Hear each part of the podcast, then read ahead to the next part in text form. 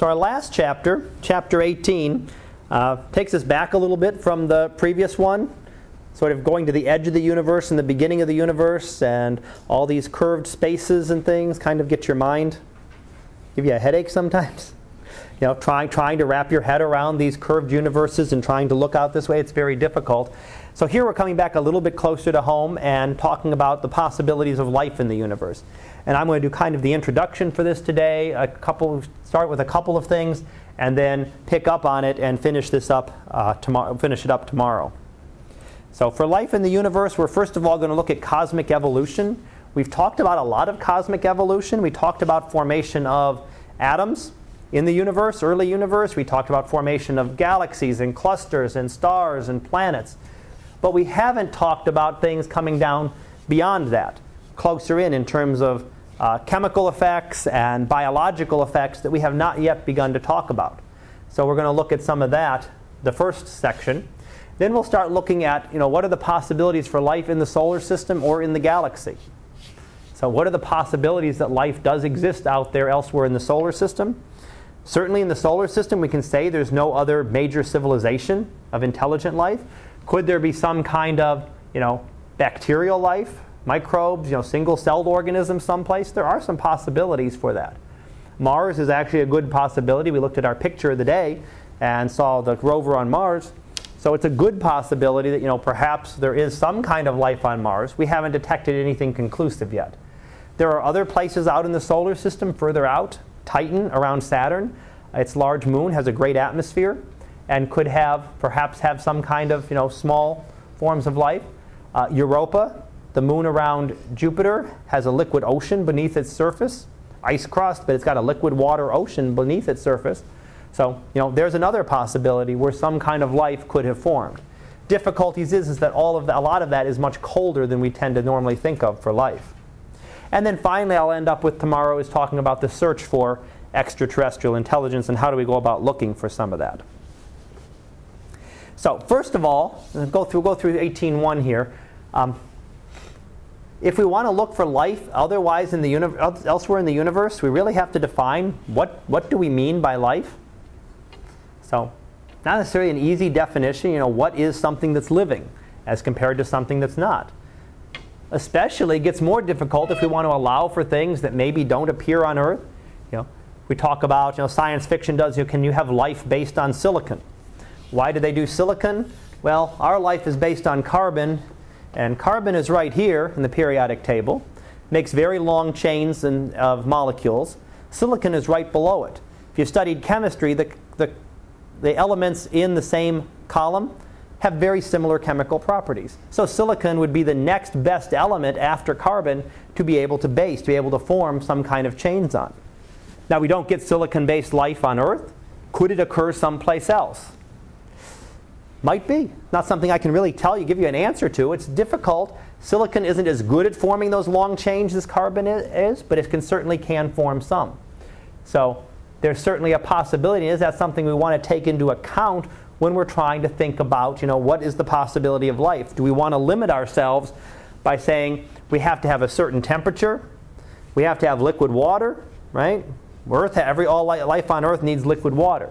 Life on Earth needs at least a reasonable range of temperatures. Life on Earth needs, you know, certain components of the atmosphere. So, you know, do we want to include that? If we limit ourselves to that, then we limit ourselves very greatly as to where around a, a star a, a planet with life could form. Could other types of life form? A good question. Can't answer it until we find one, right? It's always going to be an unknown until we actually find some other form of life. I mean, we're never going to be able to rule it out.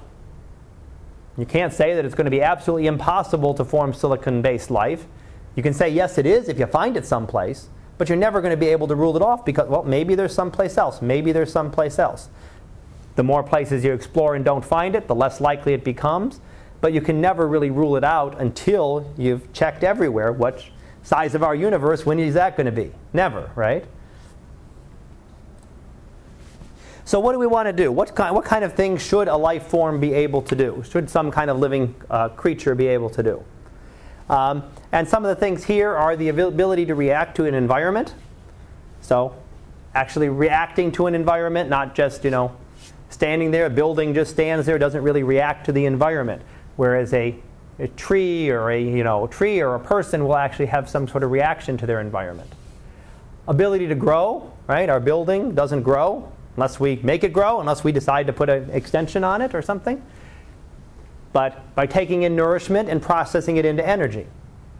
So, you know, tree would, a tree would meet that.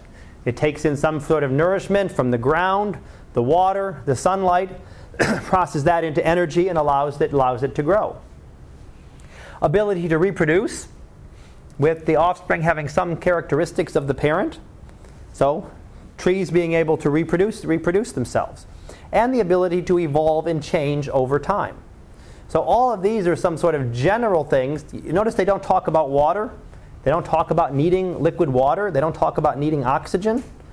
trying to make these very general ideas to explain, you know, what would, what would a living creature need to do to be considered a living creature.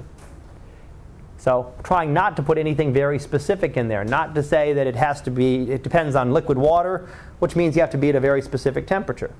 Right? Water is only liquid in a very narrow range. You get too close in in the solar system, no liquid water. Get too far out, no liquid water possible. So these are just gener- very general, basic things that any kind of life form should be able to do.